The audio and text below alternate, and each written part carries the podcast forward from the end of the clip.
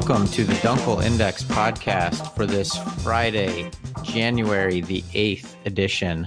I'm Ben, and here with me, as always, is my dad, Bob Dunkel. TGIF, Ben. Good to head into the weekend. Good to get past Thursday. Not a great night for Sixers fans, wouldn't you say? Um, yes, no, last night did not end up the way uh, any of us hoped it would uh, with the Nets without Kyrie and KD. Sixers didn't just not cover, but losing straight up. That was pretty disappointing. But it's just one game in January, so I'm not that worried about it.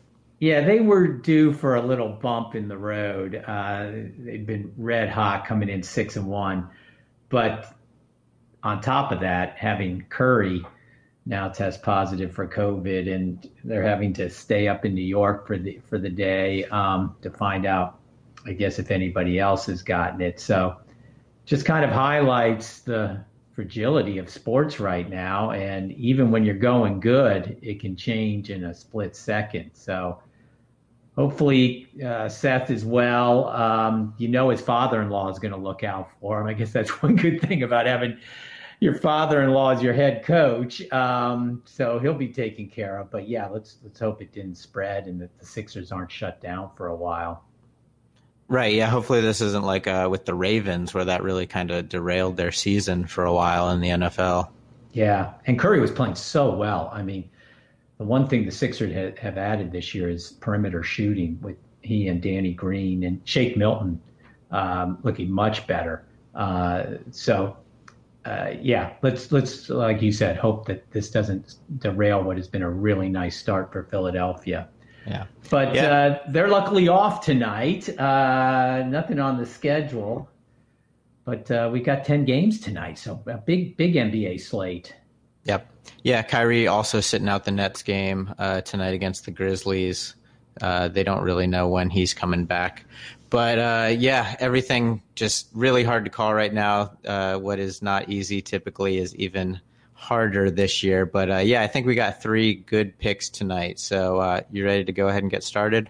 Uh, definitely ready. And I, to your point, uh, you know, they've loaded up on the dreaded back to backs, you know, because of the shortened season and back to backs, even in the best of seasons, are, are hard. But in this world that we're living in now, doubly or if not triply hard. So yeah, that uh, that's off also complicated in the issue. But yeah, let's uh, let's start to take a look. Uh, hopefully, we'll head into the weekend with three winners that we uh, like in tonight's matchups. Cool. All right, so our first matchup is Phoenix Suns at Detroit Pistons. Suns, one of the best teams uh, in the league so far. They've beat just about everybody in the West. Uh, they're six and two overall while the Pistons uh, really struggling, one in seven overall so far this year. The line is set Phoenix by seven on the road. Uh, what are your thoughts? Yeah, Phoenix has not missed a beat since uh, its great finish last year in the bubble. Uh, in fact, they look even stronger out of the gate here.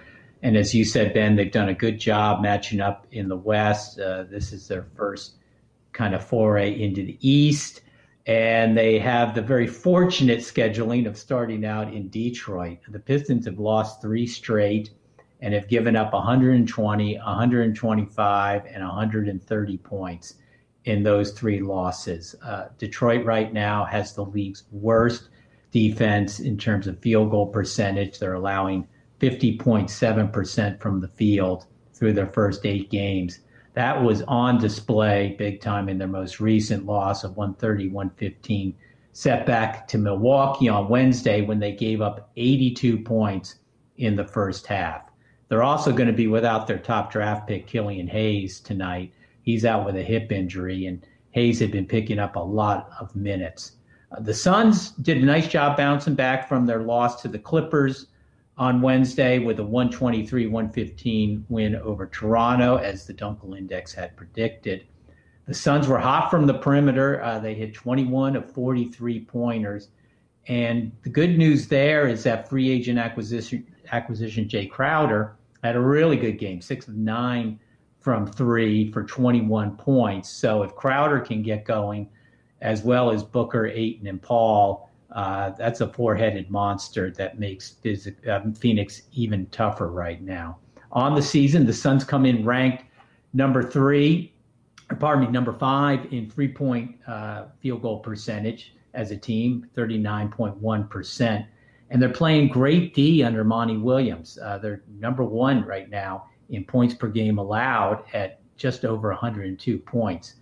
So, as much as Detroit has struggled on defense, they've uh, been also as bad on offense. Uh, they're ranked just 29th in field goal percentage at 42.8%.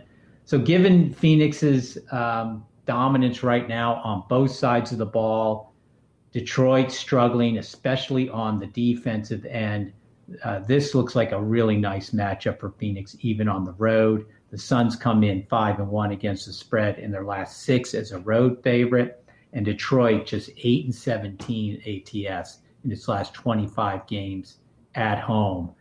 Perfect storm. Uh, we like Phoenix here on the road to carry uh, to cover the single digit of seven. We look at this as closer to a 14 point game, so we'll take the Suns minus the seven. All right. Yeah, looking at the uh, Pistons lately, it looks like they lose most of their games close to double digits, about nine or 10 points. Yeah, they've played a few tough, uh, but the last three have just showed a really bad uh, trend for Dwane Casey's team. And Phoenix is not the team right now to get it straightened out. If anything, the Suns are going to come in and take full advantage of Detroit's struggles. Mm-hmm. All right. Uh, next game up is one where we're going to have to watch the line a little bit because uh, I think it's moving around. We've got Washington at Boston. Uh, the Wizards are two and six so far this year. Celtics six and three overall. I've seen this line Boston by six and a half, Boston by six. Um, they're going to be without Tristan Thompson and a couple other guys tonight uh, due to contact tracing, I think. So, uh, what are your thoughts on this game?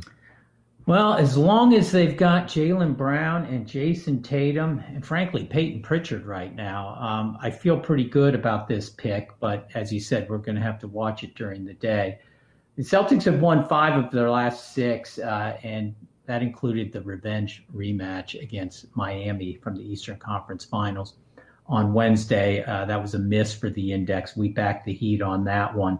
And Miami did come back from 10 points down in the last two minutes, but Pritchard had a putback with 0.2 seconds left that locked up the 107 105 win for Boston.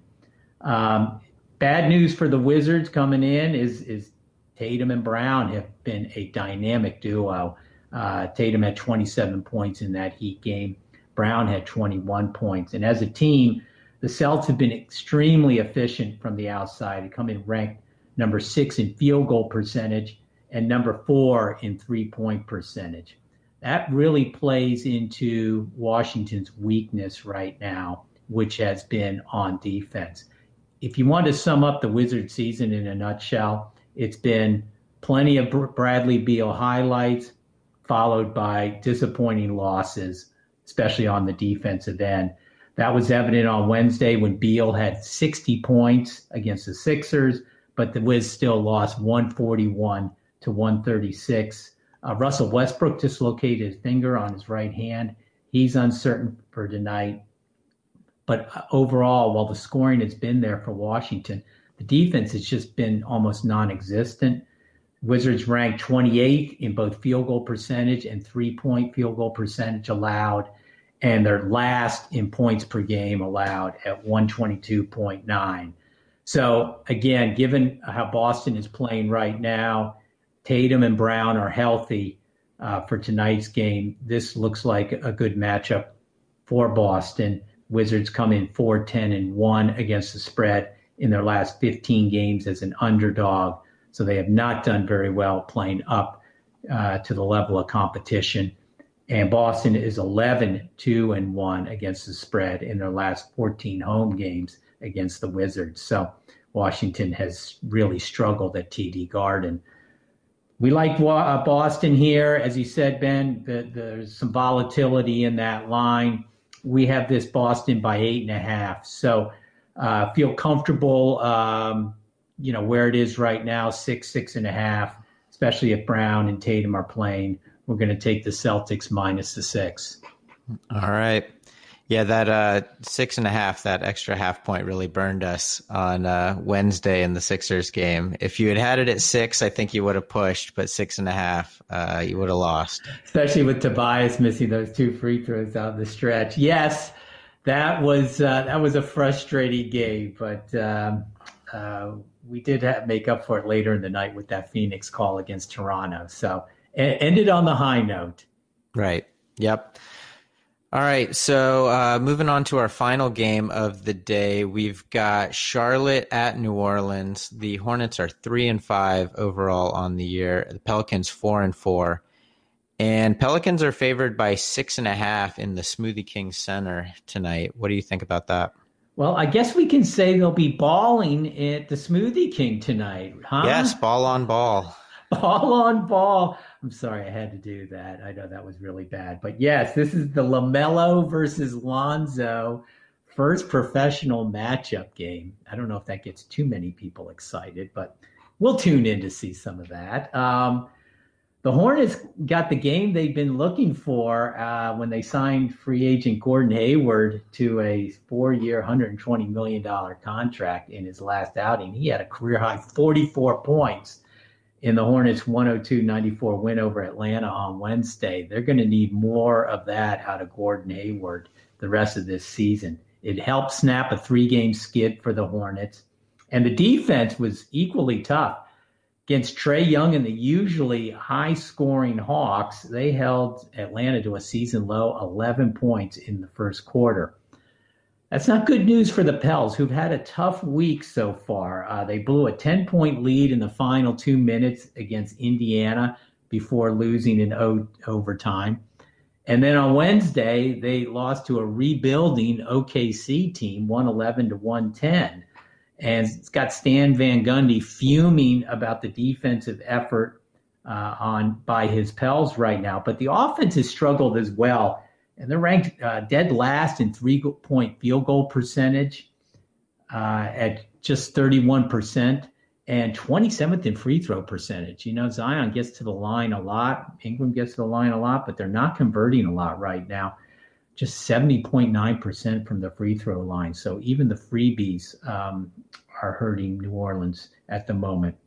And the Hornets D has been on the season decent from the perimeter holding teams to 33.6% from beyond the arc, which ranks fifth in the league. So, given the shooting troubles right now of New Orleans and the Hornets coming off of a, a good good win uh, against Atlanta and playing some some tough D at the moment, we like Charlotte in this matchup. We don't see this as an easy bounce back for New Orleans. They need an easy game right now, but the Hornets just don't look to be it. They're 10 2 and 1 in their last 13 games against the spread as an underdog. So James Borrego's team has done a good job of keeping games close.